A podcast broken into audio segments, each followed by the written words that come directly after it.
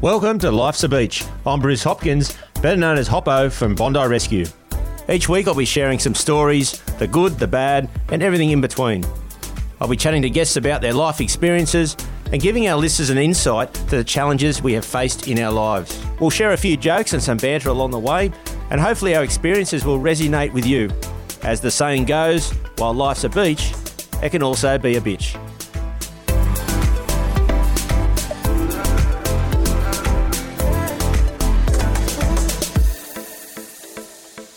Hey everyone, this week on Life's a Beach, I chat with former Wallaby, ACT Brumbies, and Randwick rugby legend Owen Finegan. Listen as he recalls the try he scored to win the 1999 World Cup. While recording this episode, we had a few tradies banging on the wall from next door, so apologies if you can hear some noise in the background. After that, we have beach banter, and I go to the mailbag to answer questions from the fans. Now let's have a listen to my chat with Owen. This week in the uh, Beach Shack, it's a pleasure. It's uh, a long time since I've seen this guy, but uh, former Wallaby, Owen Finegan. How are you, mate? Yeah, really well, mate. Looking forward to a bit of a chat, bit of banter. Yeah, there'll be plenty of banter. And, uh, mate, as you know, you know we uh, grew up down there at Bronte, and so going way back, you were there in the Nippers at Bronte, and remember those days? I was, I was. I think I was about five years old and playing for St Charles at the time, and uh, the Miller family were heavily involved in the surf club, and Bob Miller came around and uh, had a chat to my parents and told them that I should be down doing a bit of you know fitness in the summer and a bit of on the boards and swimming and. My mum and dad had, you know, come out from Ireland. Neither of them could swim, so they were they were like, if you want to take responsibility for him, you can have him. But uh, you know, so it was a great way to, you know, to grow up, and you know, it sort of me going there led to my whole family, uh, you know, older Yeah. siblings joining Nippers and getting involved in the surf club, and you know, lots of uh, you know, running around with Matt Egan down Yeah, there yeah. and the Walkers and watching them and you know, both compete and Yeah. and uh, you know so Bronny was a really enjoyable part of your life growing up as a little nipper. Yeah, mate, it was great. I still do a bit of paddling with uh, Jimmy Walker, so yeah, he's still uh, out there paddling. So it's, Yeah, they it's, are. And his son Tom's, uh, Yeah, yeah, you know, coaching my son at water polo up Yeah. at Waverley. So those connections and siblings and things, as that community keeps going. Like the the beach is a wonderful place. Yeah. Uh, And it's amazing, uh, Bronte, looking back, how many professional athletes it's produced, you know, in, in, in football, in you know, rugby, rugby league, in uh, surfing, you know, water polo. There's, there's been so many events and produced so Yeah, many. so Bronny as well. Like, I, yeah, I think I, I did the wrong thing when I was 16 or 17. Apparently, went over to Bondi for a, for a couple of years because a few of my mates were doing a bit of boat rowing and they Yeah, needed an extra big lug. But all those, like, you know, my kids are in Coogee Surf Yeah. Club at the moment and they're down there training with, you know, a couple of the older blokes. It's Yeah. a great way to sort of learn, Yeah. you know, the surf, but also to, to learn a good work ethic and, and work hard and train hard. And the surf club is for that. You Yeah. know, most of them got their own little gym there and Yeah. you you see all the, the grommets and uh, all the young boys getting in there, start off doing their curls, but they end up, uh, you know, working hard and getting a great Yeah. work ethic Yeah. out of it. Yeah. With um, the rugby, how did you uh, start that? Did you always play that as a kid, or is that something that uh, came on a bit later on? No, no, it's, it's always sort of been there. Uh, I went to St Charles, obviously a rugby league school, and we had a really decent footy team back then. So I think you know in the younger ages, won won a couple of state championships, and Yep. old Ted Dixon was our coach, and he was a you know legend of the.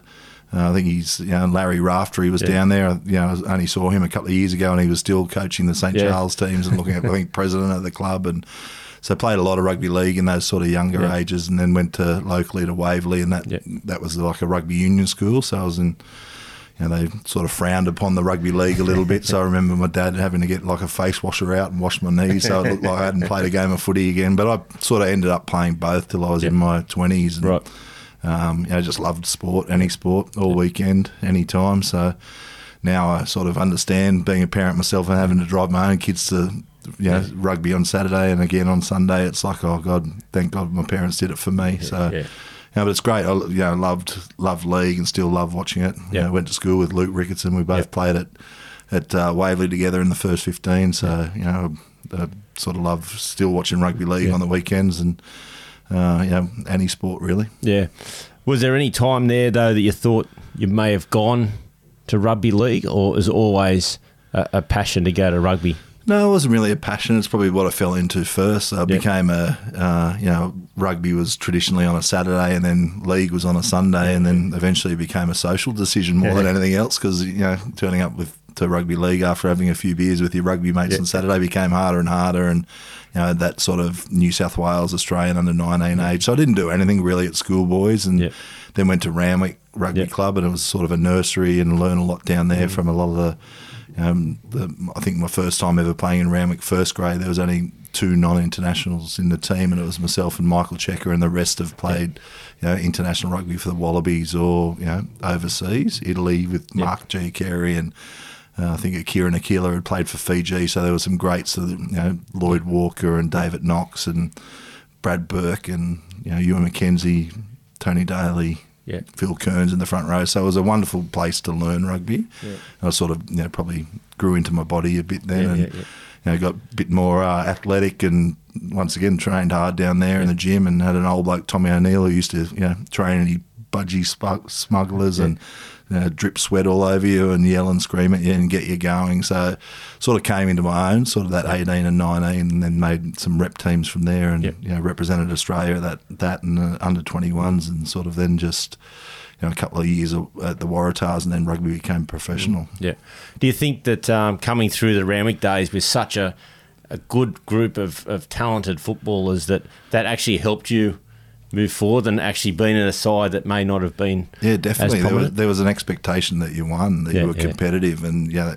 So you know, I probably played like 25 second grade games. Uh, you know, played 50 games in the Colts, Yeah. just over in a couple of years, and then moved into the grade, and you know, so I had you know there was international players in front of you. So if you wanted to get into first grade, you needed to play, and when Yeah. you got in there, you needed to perform. So there was certain expectations. I, you know, for me in the younger years, you know, until I was sort of didn't even when I was initially played at the Waratahs, I probably took it for granted, and it wasn't until sort of rugby became professional that I sort of, you know, it was rugby. I was an electrician, you know, working, Right. you know, three or four days a week and playing rugby on the weekend, and it was like that for the first couple of years playing for the Waratahs. It was still amateur, so there was it was still like a bit of fun, and you know, you you know, doing playing with your mates and just having Yeah. a good time. And Yeah, it sort of fell into then, you know, a, a world of professional rugby, which was amateurish to start off Right. with, but it just a different lifestyle Yeah. then, which was good. So you know, playing with Randwick, there was a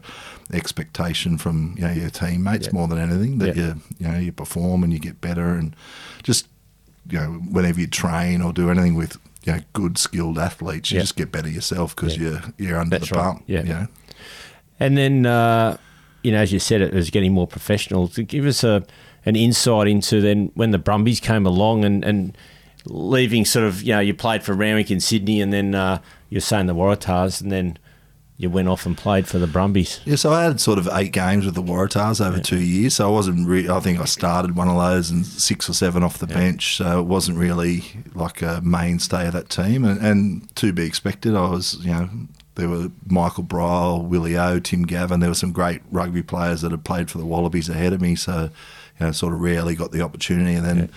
In 1996, there was a whole shift after the World Cup in 1995 over in South Africa to move. You know, uh, rugby became professional. Uh, so, one of the you know probably the most successful Wallaby coaches and Brumbies coaches, Rod McKean, McQueen, sta was starting a new team down at Brumbies, and so there was a whole lot of you know probably half the squad were from Canberra, and then the other half were sort of what later got toted as misfits and Right, rejects yeah. from New South Wales and Queensland. But for me, it was an opportunity to, you know, I wasn't promised a starting position, but was told there was a position to Yeah. start there, and you know, and it was a great opportunity. Made the most of it, and you know, within sort of six months, I was playing the Wallabies ahead of the blokes that were at me in front of me at the Waratahs. So just new environment.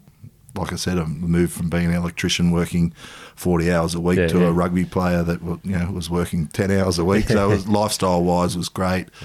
We all moved down to Canberra. We lived in service departments, all in the same. So I think at the same time that Beverly Hills 9010. Yeah, yeah, so I'm putting, on, yeah. giving you an idea of how old it was. But that was like they all lived in similar apartments, so we were sort Yeah. of branded with that same sort of thing. But the, you know, it was a, a great group, and we sort of all gave up and sacrificed things to move down to Canberra and you know play rugby, and it was a, a great environment. And I think just on memory, the, the Brumbies were quite successful, weren't they, back in Yeah, so in- in our first era? year was 1996, and we missed the first finals by um, we actually played the, our first game was against uh, Transvaal, and South Africa had just won the World Cup final, and Francois Pienaar was the captain of Transvaal, and right. they had about eight internationals, and their president had said that um, you know we weren't worthy to be on the same field mm. as them, and we yeah. beat them in the first game, which was great. We lost out to the finals in the top four in that first year by a bonus point, and then. Yeah went on to play a final in the next year, and then across the ten years I was there, I think we played in six finals, and unfortunately only won two of them. But it was, uh, you know, it was a really competitive team, and some of the greats of the, the Wallabies also played at the Brumbies. You know, Stephen Larkham and George Gregan were probably the, the two, but Joe Roff and plenty of great players. Yeah. And then uh, what about uh, what was the feeling like when you got the call up to the Wallabies? Did you ever think that was ever going to happen? Yeah, it was great. It was like a well, having been in the Waratah squad in sort of '94 and '95, I was probably a little bit disappointed that I didn't get a look in at. You know, they had a few training camps for the '95 World Cup. In 1994, I'd gone away with Emerging Wallabies, and we had a trip to Zimbabwe and mm-hmm. South Africa and Namibia, which was a great trip. But you know, played some pretty decent football, so you were there or thereabouts on the radar and coming from a you know an Irish background, an Irish family, so all my siblings were born over in Ireland. I was yeah. the only one born in Australia, right. so mum and dad are both Irish. So I had a you know I had a ask then yeah, in '95 when I didn't get picked for the Wallabies. They there was some interest from Ireland right. in playing there, but uh, you know at that stage I'd played Australian 19s and 21s, and I really wanted to yeah. represent the Wallabies. So it was just a matter of hanging on. Yeah. Um, yeah, so it was a bit of disappointment, but playing for the first time was amazing. We played, you know, Wales in Brisbane and had all my family up there, and the rest of the team always used to laugh at me because we yeah. come from a big Irish family. Mum had 14 brothers and sisters, dad had 13. I've yeah. got over 100 first cousins. So every time we go to a game, I needed 30 or 40 tickets. It was a it was a bit of a nightmare, but you know, having your own crowd there and playing in Australia, and we had a, a, a good series yeah. and know, just the it sort of makes all uh, the you know the reason for moving from Sydney and going to you know going down to Canberra, and I ended up spending like a, a decade down there playing right. with them. Yeah, but every time I got an opportunity, I was back playing for Randwick, and yep. you know, loved that sort of. Had a real close association and engagement with yep. you know the community and the blokes you played with. So yep. anytime they, you know if we played on a Friday and we were allowed, I'd be back playing for Randwick on a Saturday and having a run around Coogee Oval. There was nothing better. Yeah.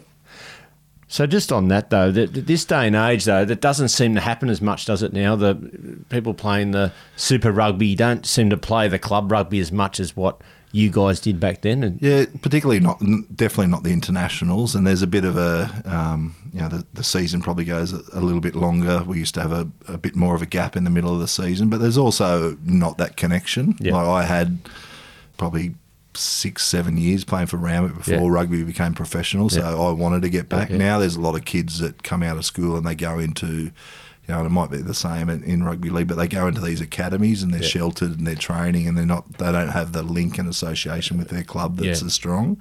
So when there is an opportunity to go back, then you know. They don't really uh, do they it. They don't really do it. So even like you know that was we started professional rugby in 1996. I remember we played a whole domestic, you know, 2003 you know five or six test matches, and then we you know, had a meeting with Eddie Jones, and we were asked whether we wanted to go back and play club footy. Yeah. I think you know, out of the starting fifteen. I was the only one who went back and played right, club yeah. footy because I was probably you know a little bit older and you know playing for Randwick meant a lot, like a, just as much as pulling on a Brumbies jumper or a Wallabies. You just wanted to do it. That's your club, and you, you know you could help your teammates and all that sort of stuff. so, but now there's a bit more of a you know they've probably got more of an association coming out of school, the better players, where they're linked to those academies and they're in you know performance squads and they're in. Yeah. You know, so they don't even, you know, having coached at Randwick when I came back for a few years, a lot of the young blokes were, you know, they'd turn up at Randwick training, but they weren't allowed to do anything because they had, or if they did, they have to wear GPS units so they can track how far they're running. It's just the game had changed significantly, and they probably don't have that connection with the ga- with their local clubs. Well, um, you know, when growing up at, at, the beach, you know, we always get nicknames, and, and they, they gave you the nickname of Melon. Yeah, it's because I'm so sweet. who who gave you that? It was there no, a was particular it, person? Yeah, no, no, it's a couple of blokes. So Andrew Hoggett, I think, was the first one. So Hoggo's a, a, one of the, him and his family, and Will Hardman and yeah. all those boys. They're sort of legends of Bondi. So we played school footy together, and it's. Uh, you know, because of the size of my head. So well, if you've got this many brains, you've got to have it somewhere. So, yeah, but it was it's a nickname that sort of stuck. And, yeah. you know, I remember they all turned up to my 18th birthday. It was fancy dress, so they all got swimming caps on. And you know, I think there was about 10 of them that got the biggest watermelons Yeah. they could from the markets and all turned up as melons with their footy jumpers on, and so it's sort of stuck around for a while. So, Yeah. but it's uh, it's one of those ones that have endearing sort of Yeah. nickname. So. No, but um, I've seen plenty of worse nicknames. Yeah. So yeah, mine's all right. Ah, a couple of my favourites was uh, John Eales is nobody because Yeah. nobody's perfect, and then uh, there was a English player Will Greenwood. His uh, his nickname was Lighthouse in the Desert. it's because he was brilliant but bloody useless. Yeah, I mean it's great. Um, all the nicknames you get, and you, you just hope it's one that you don't mind. You don't want one to stick that you yeah, don't exactly. like. you there know? was a well. There's another bloke called Travis Hall. His nickname was Potholes because everyone tried to avoid him. So there's always the ones you don't want, or the dentist, or that sort of thing. There's a Who, who was the over your career the, the one that loved practical jokes and playing jokes on, on people? You know, whether it be a training or or you know when you're on tour. Yeah, well, sort of. I had a bit of a, a track record Yeah. for that sort of stuff, but probably the, the best one was Stephen Hoiles. He was, but he was always trying to get blokes, and but you know when people try and get him back, that that's probably the best thing that you see. Like he organised Sean Byrne, another local bloke that played at Randwick, to do a photo shoot, which Yeah. he thought was for a magazine, and it ended up. You know, that they were they pretended it was a gay magazine, and they took all these shots of him holding teddy bears and with his uh, rugby shorts on and topless and all that sort of stuff. And, and they had the bloke at the Waratahs, you know, put together a publication, and they sent it to him saying this is going to be in the magazine. And but then Sean came back at him and got the keys to his flat and got some plastic and filled his whole apartment full of water and put some goldfish in oh, there. And it's, so it's a, lot of back and forth, yeah. obviously, as you got your times. But Stephen Hoiles was quite clever at a lot of his one, probably took it to the next level. There's Yeah. probably you know, a couple of people, I was probably a little less thinking about it and Yeah, just, you know, catch a few people. And because I remember at the Wallabies, they used to do this well-being test every morning. You had to go and sort of weigh yourself and then, you know, give yourself a mark and, you know, how you were feeling. I used to go in every day and check everyone's marks, and whoever was feeling bad, I'd make it my job to make them try and feel a bit worse. so the, the, the medical staff hated it. Every time I came in, they tried to grab the papers so I couldn't go through and see who was not feeling. You know, if you were putting yourself Yeah. down as a five, or, you know, I took it on upon myself to try and get you up to a four, but by doing it a different way. But uh, yeah, there's lots of yeah. One of, that's obviously one of the great things about playing with a professional team is Yeah. travelling and Yeah. yeah. you know, so we'd be away overseas or you know in South Africa for a couple of weeks or over in the UK for a month, and you, you know you're basically travelling with thirty or forty of your mates and Yeah. you know, having a good time. So there's lots of time for those banter Yeah, and practical jokes, and you've got to lighten the mood where you can. Well, it's probably no different to the, the tower down at Bondi. You know, you walk in, you get bagged from the time you walk in to the time you, you leave at the end of the day. So it's something that uh, we're all used to growing up around the beaches. Yeah, but I think in a workplace, any sort of workplace, that's not normal. you can't go in and bag people. But That's when you're in that environment Yeah. where you're in the, you know, you're in the tower, and as soon as you walk in, or they're on the radio, Yeah, and yeah. the banter's good, and there's, you know, well, you know, they're stealing stuff off you. you're ready to go to work, but your shirt's been stolen out of your bag as you're having a shower or stuff like that. So you feel bad. But it's the same with us. Like you know, you'd be away and you'd steal someone's, you know, someone would take their wedding ring off while Yeah, they yeah. were training, and you'd go and grab it out of their bag, and so two days later they'd hide be, it. yeah, exactly. I had the same thing done to me. I had, you know, we were away on a tour in Argentina and with Randwick, and I think Mi- Michael Check, I left my card to pay for some drinks at the bar, and when the bloke gave it back, Check stole it. So. Within 24 hours, then I'd cancelled my card, but he came and gave it back to me. It's like it's too late now; it's all done. So that sort of banter, Yeah, sort yeah. of you know a little bit expected and out of the ordinary Yeah, in a normal workplace, but you know it's all good fun. Yeah, it's all good fun. Um, it keeps the team all, you know, a, a team environment too. It, it is good just uh, a little bit of banter, as long as you get, don't go too far. Yeah, exactly. It's it's getting the right balance and uh, yeah, being in a workplace now, but it's a sort of yeah, it's good for morale when people have Yeah. got that degree of comfort where they can banter, and particularly in a rugby team, you know. You, you saw even with the coaches and stuff, they're giving some honest appraisal. yeah, we yeah. saw Ricky Stuart getting in a bit of trouble recently. Yeah. You know, comparing his chats to you know, he may as be, may as well be playing netball, Yeah. but it's you know there is a real sense of uh, you know correctness now, Yeah. but you just got to get that that balance right between Yeah. having fun and having a really good and strong environment, Yeah. good culture, where people just take it as banter, and occasionally, you know, one or two people could step across the line, That's but right, it's just pulling them back when that happens. Yeah. Also, well, we'll touch on now when you, you, you did make the um, the Wallaby team to go to the World Cup, and then uh, you actually scored the try at the end to win the game. So Yeah, 1999 was hard like that. Uh, the first, I think it was the second Super Rugby trial we had. We were over in New Zealand, and I tried to tackle. I think it was Jonah Lomu, and ended up dislocating my shoulder, so needed surgery and a full reconstruction, and you know six months of rehab, and not much time to get back in the squad. So I remember that same year, John Eales had the same injury, but like. I guarantee John Eales was going to get picked because he was the captain. Yeah. But obviously had to work hard, and you know local physios here at uh, know, at the, at Randwick Junction. Yeah. So Die Long, uh, East Side Physio spent hours and hours trying to get it back, and because I sort of missed the the not the 1995 one, you know, just about there or there on the fringes. I didn't want to miss another one because they don't always come around. And in hindsight, it did because in 2003 I was sort of you know, in the squad and in the team, but then got dropped. So that 1999 one was sort of uh, important in hindsight, but great to be, you know, I- when I first played with the Wallabies in 1996 and 97, we were known as the woeful Wallabies. So uh, we didn't win many games, but then from you know Rod McQueen took over in 1998, and that's when we won the Bledisloe, and then we won it for five years straight. We won the World Cup, we beat the Lions. So the squad was great, the personnel was good. We had a, a good group and worked hard for each other. We had a, a old Steve Nance, the ex Broncos trainer who was old school Yeah. and had us running around golf courses and doing all these things professional athletes shouldn't do. You know, taking photos of us in our cozies Yeah. and then looking at us like three months later to make sure we'd, our body shape had changed. And so we all worked hard and Yeah. It was um, you know a lot of fitness stuff, a lot of you know we were sort of probably ahead of the game with Yeah. the team we had. We had John Muggleton who was a rug, ex rugby league player and you know probably the first rugby league coach into rugby. So you know installing a defensive system for us. We had uh, Jeff Miller and Tim Lane, two ex Wallabies, coaching us with Rod McQueen and Yeah. really good off the field uh, team, but then a really good squad on the field. So you know it's it's amazing. You know that you asked about the the first game that I played, like when you go out there and you're able to sing your country's national anthem and you know you're representing it, yeah. You know, I used to sing the first little bit and then stop and then listen to the crowd singing the Yeah, rest yeah. and, and you know just get that buzz and you know uh, tingling up and down your spine. I had to keep singing until the camera went past because Yeah, I got yeah. in trouble off my mum once because the camera was on me and I wasn't singing. So. But all that sort of stuff. So you you look at you know those experiences are amazing. So to go overseas for we were away for six weeks and we you know had all our pool matches in Ireland and then went to uh, Wales and played a quarter final. Went to Twickenham.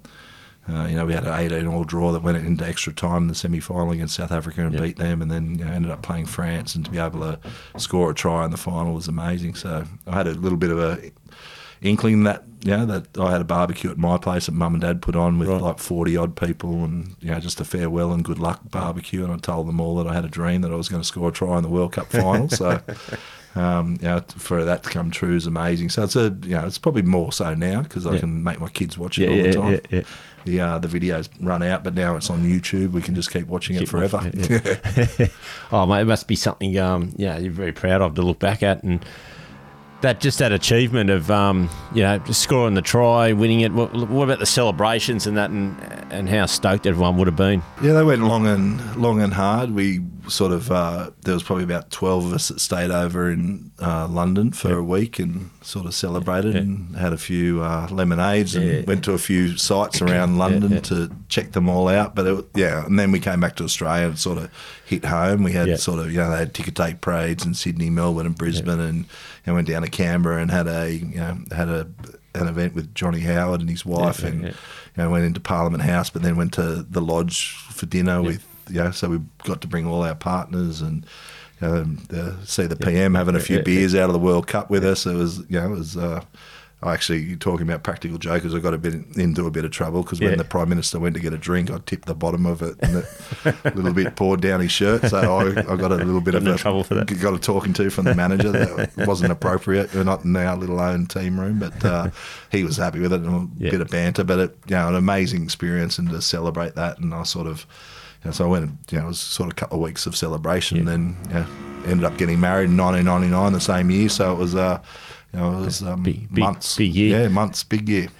What um, but Australia weren't favourite, were they? You guys weren't No, well, the All? Blacks were always sort of favourite, Yeah. and we'd, uh, you know, so we played South Africa, and that, that could have gone either way. I think we were actually winning 18 15, and I, or something like that, 15 18, and I gave away a penalty with like Yeah. a minute to go, and Jannie de Beer had kicked five penalty goals and a field goal already, so then he kicked another one, and we went into extra time, so that could have gone either way. Yeah. Stephen Larkham kicked a field goal from his first ever in Test match rugby, and 45 metres out, and just nailed it, went for another 15 metres. So you need those little bounces of luck, Yeah. and so we then left Twickenham in London and went down to Cardiff where the final was on, and watched the All Blacks play France, and the All Blacks were ahead by about 14 points, and then the, you know just before half time, the Fr- the French had this amazing 25 minutes of footy and scored four tries Yeah. and turned the game. I've never seen grown men act like children as much as we did, running around the Running pool around, table, yeehaing Yeah. for France, and Yeah. You know all our video and coaching team had, had done like a week and a half of preparation and video stuff for New Zealand, not expecting France at all to be Be in the final, to be yeah. in the final. And it was great to see them celebrate so hard after they beat the, beat the uh, as they do. The French probably celebrated really really well for that team, and then we had a like a degree of comfort in in that game. And I think we, you know, it was pretty. Although I sort of scored the final try, we were sort of you know twenty points ahead Yeah. and really sort of locked it away. And that you know it was tight up till about half time. I think it was only three points in it, Yeah. and then sort of ran away with it in the back end. Yeah. It's funny, isn't it? The All Blacks were such a great side for decades, but just couldn't seem to pull it together for the World Cups. Yeah, they did. Well, they've sort of got their mojo back a bit. Yeah, but there yeah, was yeah. when I was playing, there was a while there. They had, you know, they had those sort of all black shirts with white hands around the collars as if they were chokers. But they've sort of really well and truly got rid of that tag. And um, but for a couple of years, there, they're always they they are like they are now. Yeah. They're always a wonderful team, and Yeah. you know, got really good players. But they had a know, particularly in 2007, I think had a really both Australia and New Zealand got knocked out in the quarter final, and you know, then that made some significant changes in. New Zealand on how they operate and went to a national based system rather than having the provinces run running the. So it's really paid some dividends there. But you know they're great. But now all my all my uh, all black te- all all black mates can tell uh, telling me now that anyone can have a bad couple of decades. I think it's been eighteen or nineteen years since we've won the Bledisloe Cup now. So Yeah, it's been a while Yeah, now. every year it is. It makes me feel a little bit older. I think we lost it in two thousand and three, so it'll be eighteen, So probably 18, nineteen yeah. years. Yeah. With um, rugby now, that, that, they seem to be having a bit of a lean time, Australian rugby. Is there any reason for that, or just it's just one of those things that the players coming through, it's just a bit Yeah, I think. Um, well, I think uh, strategically, it's probably the it's they've had a real focus on high performance Yeah. and a lot of investment in the high performance team, which is which is good if your team's winning because then that draws more attraction, more sponsorship, more people to the game. But if your team's losing, it almost means you have to pump more into the high performance to get better players or recruit like a rugby, couple of rugby Yeah. league stars yeah, yeah, or. Like, like they have with Israel Folau or players of that note, rather than worrying about your grassroots and development. So I just see what rugby is, you know, or they've, Yeah. they've changed tax a little bit and they're investing a bit more in the community game. But if if you've got a decade of not spending money at the grassroots level, there Yeah. used to be a stage where every club in Australia would get money from the Australian Rugby Union, Right. or Randwick would get you know hundred or one hundred and twenty thousand from the New South Wales Rugby Union. The game is now financially at a position where every player in the you know, under sixes to the under 18s are paying Yeah. New South Wales rugby. So instead of the Right. money coming down, the money's going up to Yeah. pay for that up top. So when you compete against, say, an AFL or a soccer where there's so much money in grassroots and they've got their Auskicks or their programs, it makes it hard to compete then, and you haven't got the investment in grassroots or coaching the coaches at juniors level. So the skill set isn't there for a lot of players. So that you see performances that, that aren't of a great quality, Mm. and we see that currently in some of our Super Rugby teams. Some of the teams aren't as competitive. So we just played. What was it? Twenty-five games against the New Zealand teams, and we won two out of twenty-five. You know, one of those games, one of the opposition teams got a, a red card or a yellow card, Yeah, and yeah. they can make the difference between winning. And they were like close losses, and some of the games we're losing by twenty or thirty points. The Waratahs have just gone through a season where they haven't won one game. Yeah. So fifteen games of rugby and haven't won one. So, you know, when you think you seriously have to look at your recruitment, Yeah. your retention, and what you're doing at the grassroots, and it's time to, you know, and I think that's that's what I said. Up until recently, there's been a bit of a shift where there's a bit more investment into the community, but Yeah. giving money and support to you know grassroots and clubs and development offices is really important. We've Yeah. probably seen the detriment of that you know, Yeah. Mm. over the last couple of decades. With um, like you mentioned, rugby league players going to rugby union. To me, it seems it's a lot of the backs. There's not a lot of forwards go from league to uh, rugby. Do- Yeah, well, is there a reason? Well, it is. It's fairly technical in the Right. you know the scrummaging component of it's you know technical. You actually you know, and then you know you got line outs as the component, so you got to be athletic in the air and know what you're doing. So there's you know even someone like Sonny Bill who's in the forwards in rugby league then goes into the centres, Yep. uh, TO. So when I was playing, you know we had Matt Rogers, Wendell Yep. Sailor, Lote Tuqiri, so the three of them came Yep. over. Uh, we had Peter Ryan at the Brumbies, the Broncos and Queensland player. He played in the back row, so you know, did a reasonably good job. Yep. Um, you know, played in a Super Rugby final and won it with us in the Brumbies in 2004, but then probably didn't kick on to the Wallabies. So most of the the recruits are in the backs because Yep. it's probably easy, to, more of a similar sort of game to transition. Yep, yep. So in the forward, you're expected to go to breakdowns, and there's lots of technicalities. And if you haven't played the game before, you could get lost Yep. pretty easy. It might Yep. take you a year or two to to pick it all to up. pick it yeah. all up. Yeah. You know, how to clean out someone properly, how to break down. You know, when you're tackled in rugby league, you just get up and play the ball. You've got, you know, depending on your, your body position onto the ground and Yep. your ability to place the ball back depends on how, how quick the ball comes out. So there's a lot of technicalities with that and where it's more there's a lot more similarities in the back, and you know even an athletic forward like Sonny Bill Williams Yeah. can move into the centres and be a Yeah. you know dominating ball carrier, and so so it's a bit easier. So it's probably that technicalities of it. There's been a couple, but not too many that have transitioned that's in that game. I remember um, Matt Burke, the back in the uh, 80s. He came and worked for us a little bit, the Burke brothers. You would have known uh, yeah, Brad, it was Brad Matt as and well. Brad and Yeah. Pat. So I played with Pat, and he's sort of more my vintage. But when I started at the run, the Randwick, Brad was one of those wallabies I was talking about. He was the halfback, and Matt was a great sort of outside centre that played with the Wallabies. And back in the Alan Jones days, I think they won the Grand Slam in 1984 when they went over to the UK and beat all the teams over there. And I think Mark Ella scored a try in every game. Yeah. So they, they were sort of, you know, amazing to watch. I remember growing up, and you know, my old man, if we weren't going to the rugby live, they used to be on the ABC, and you'd Yeah, watch the, you know, Matt Burke Watch and the Ella brothers, and uh, you know, Brad Burke and you know, David Knox and all that crew, Lloyd Walker, and Yeah. some amazing skills, and you know, a backline like that. So no Yeah. wonder Randwick was sort of built on running rugby. I remember it was um, pretty much only the Australian side one, at one stage, the, the Randwick first grade side. Yeah, they, mate, they they were they've had some, you know, a lot of. Uh, lot, well, I went to not that there was a lot of choice in the eastern suburbs. You either if you want to stay local, you go to East or Randwick. Yeah. But it was sort of always grew up in Randwick and Coogee, and it had always, you know, always been on the radar. Yeah.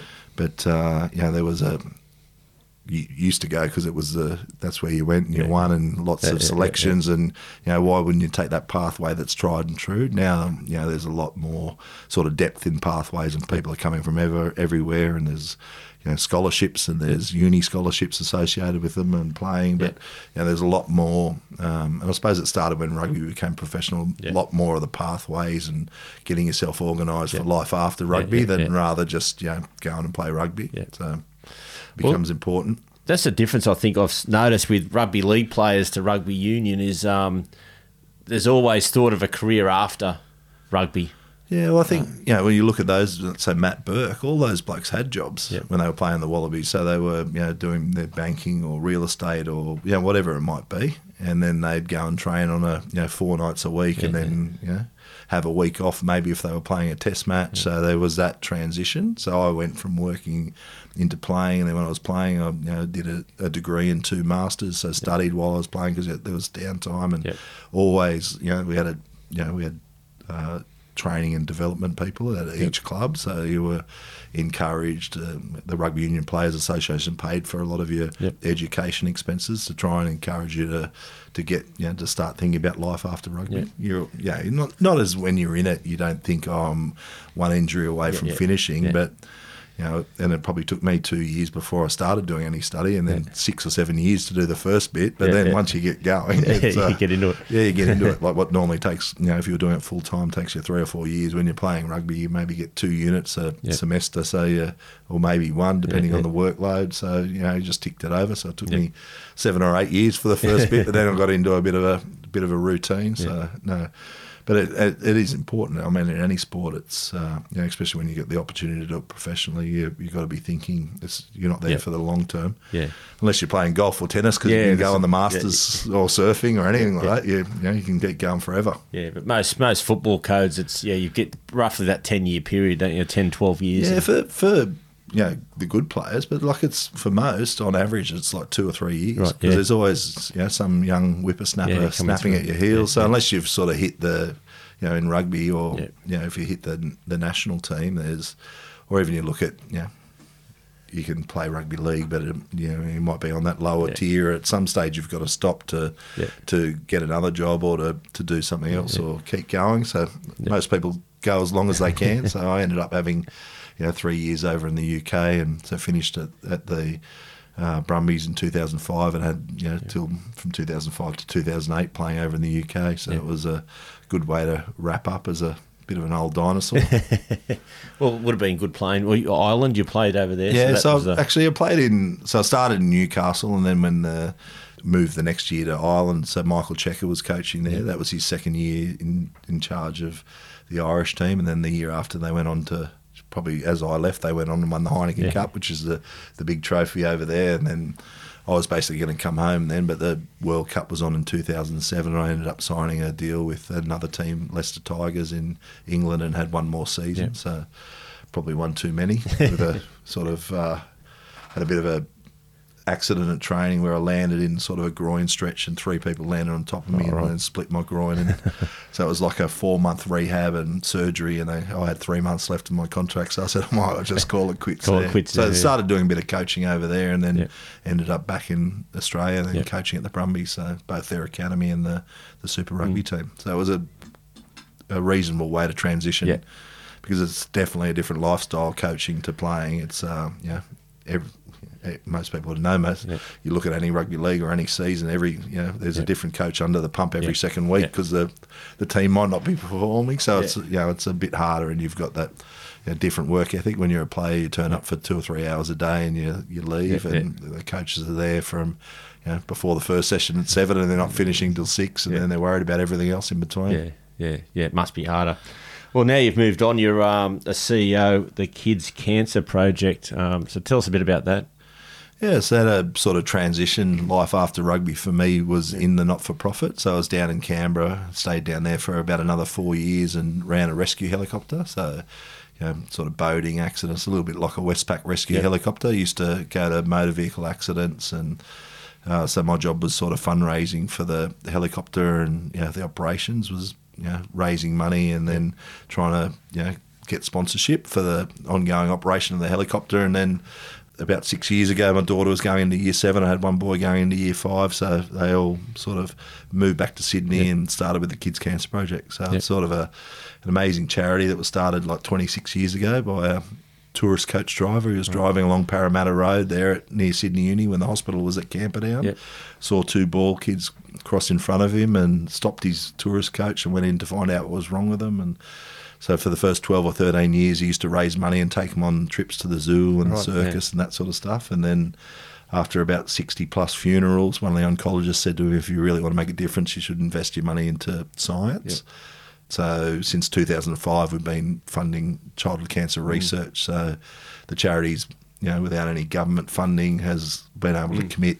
Last year, we celebrated $50 million That's great. uh, into childhood cancer research projects. So we've got 32 across Australia at 21 different institutions. So both you know uh, research projects and clinical trials in hospitals where kids are getting new drugs. So it's a, a really interesting charity and it's sort of you know, founded on one person can make a difference. We celebrate that Cole stopped his bus and made a difference, and know, we've had, had over 1.3 million Australians donate to the charity, and it's a real community-based charity, which is really exciting, and you know, brings back some of the local connections. We have the, and I see you down there every year. We have the Bondi to Bronte Yeah. swim, we've been the charity partner of that. So, you know, run out of Bronte Surf Club where I started at, and that wasn't through a relationship with me. That's something they were doing beforehand. Yeah. But it's great to be able to go back to your old stomping ground, Yeah. you know, once a year, and know, people are swimming. I think this year's the twenty first Bondi Yeah. to Bronte, so able to celebrate. And the Kids Cancer Project's been the charity partner of that. So when people swim, they can raise funds for the Kids Cancer Project and hit up all their mates. So Yeah. it sort of works on that peer to peer fundraising. And you know, so last year they raised, you know, just with COVID, they had a virtual raise, and we were able to mm. raise thirty or forty thousand dollars. So that goes towards funding some of our research projects. So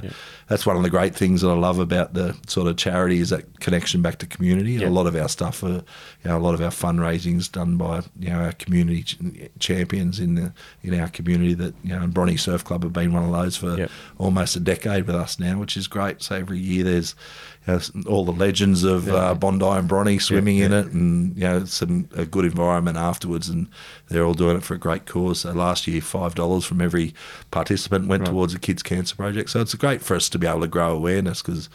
Uh, you know, every day, three kids are getting diagnosed with cancer. Every week, three are dying.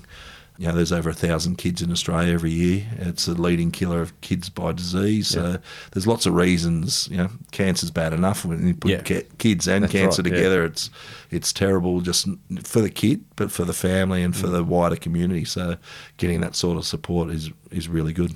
Oh, it's a great job you you guys are doing. And so, where do people go if they want to, um, you know, look at what's coming up for the fundraising, or how do they fund and donate? Yeah, they can do their own. They your own fundraiser. We've always got community events, the City to Surf, or the Bondi to Bronte, or the you know Cole Classic, all those swimming races. But uh, probably the best place is kidscancerproject.org.au. So Kids Cancer Project, you can just type it in Google and Yeah. all these modern things these days that you can get to. But uh, you know, on the Kids Cancer Project Facebook page, we've always got stuff happening. So uh, it's a great way to get involved and you know share a bit of community. We we rely on that sort of community and corporate support.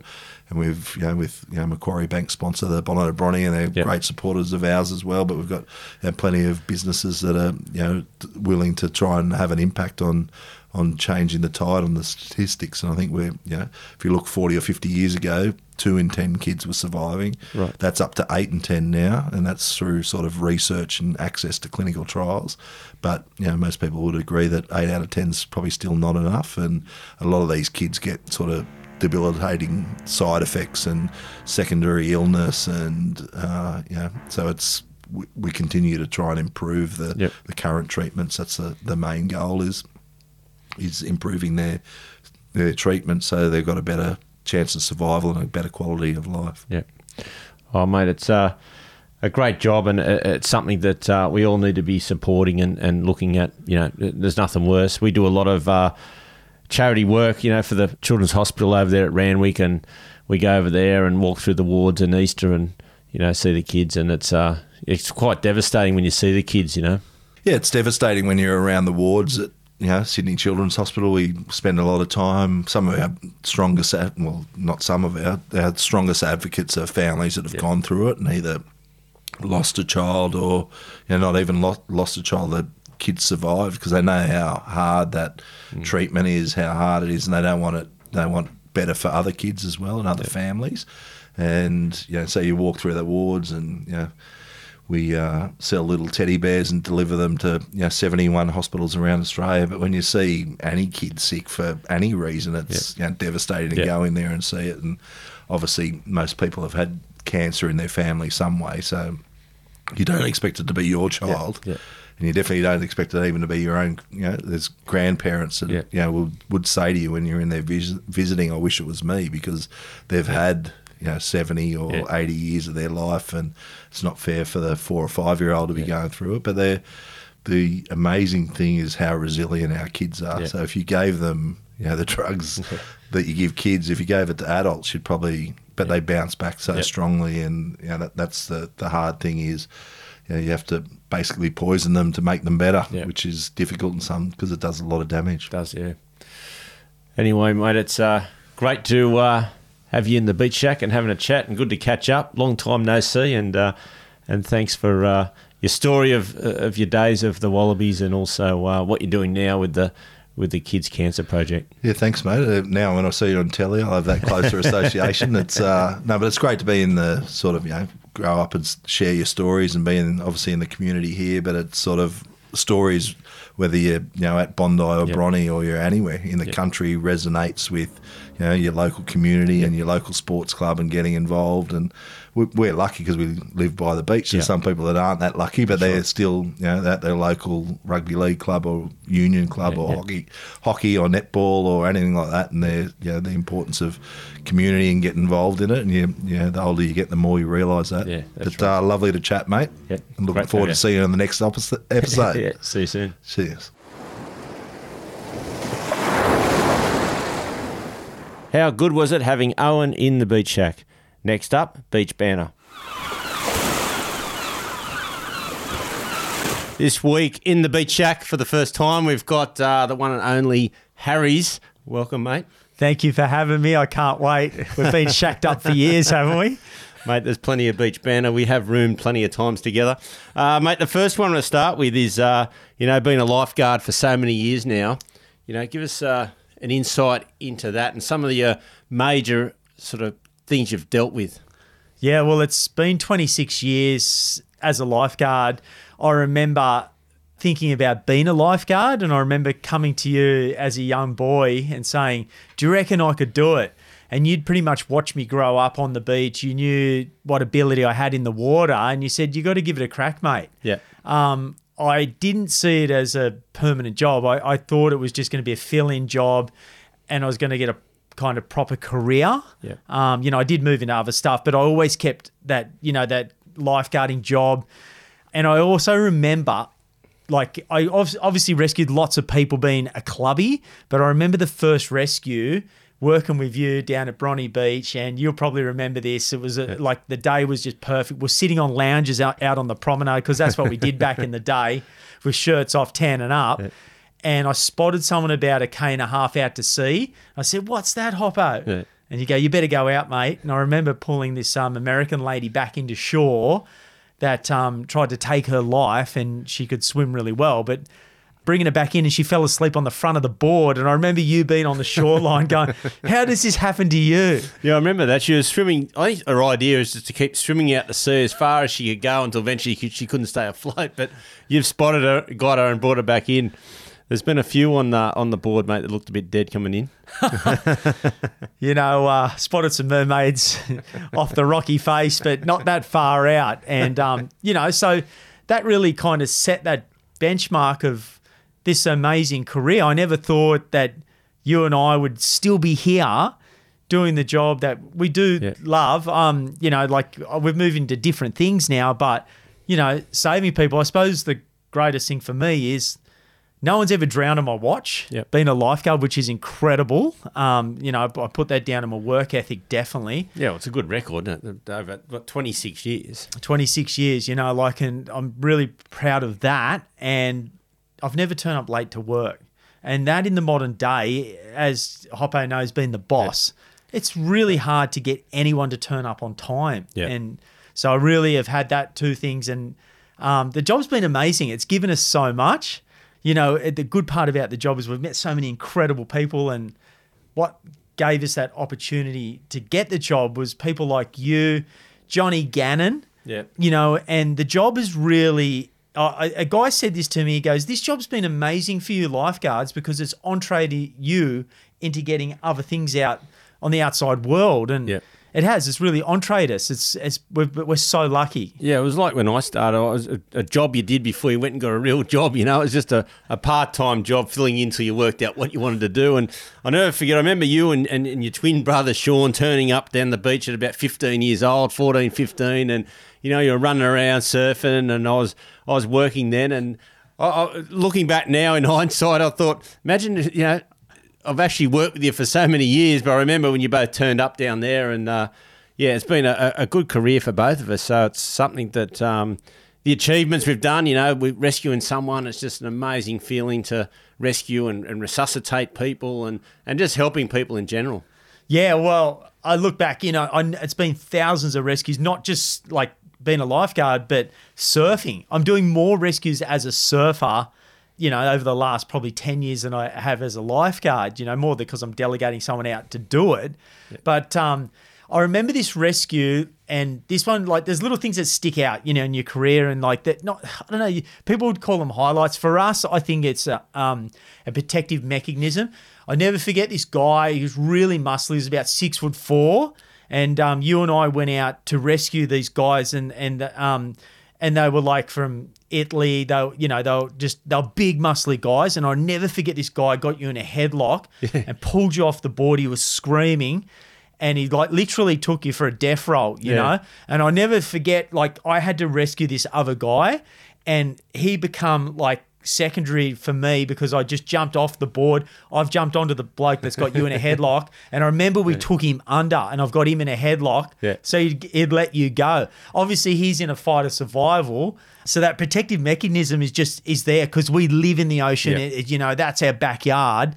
So you know they want to go up, we go down, Yeah. and they will let go. Yeah, as soon as you take them back under. I remember that was uh, something that's, uh, you know, can be quite scary. You know, that's why we always take rescue equipment with us because they just want to grab hold of anything, you know. So, yeah, taking them under was the best thing. So you saved my life there. I was uh, I was waiting for the kiss to bring me back to life, baby. Well, that's, an- that's another episode after uh, a few times we've roomed together. Well, they used a defibrillator now. We didn't have defibrillators when we started, so sometimes the old uh, the old tongue sambo brought people back to life. All right, Harries, it's great to have you in the beach shack, mate, and uh, we'll catch up soon. Love ya.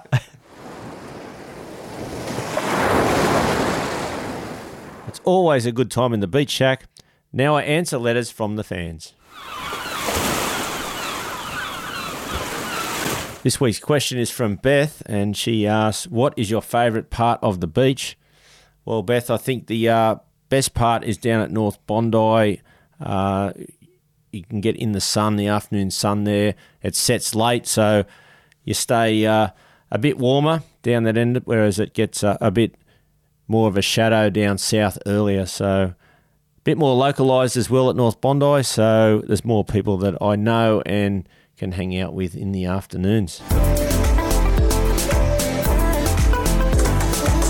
Thanks everyone for listening. Remember to subscribe to Life's a Beach wherever you get your podcasts and hit us up with questions, comments, or follow us on our social media channels, which you can find in our show notes. That's it for today, beach fans. Stay safe and swim between the flag.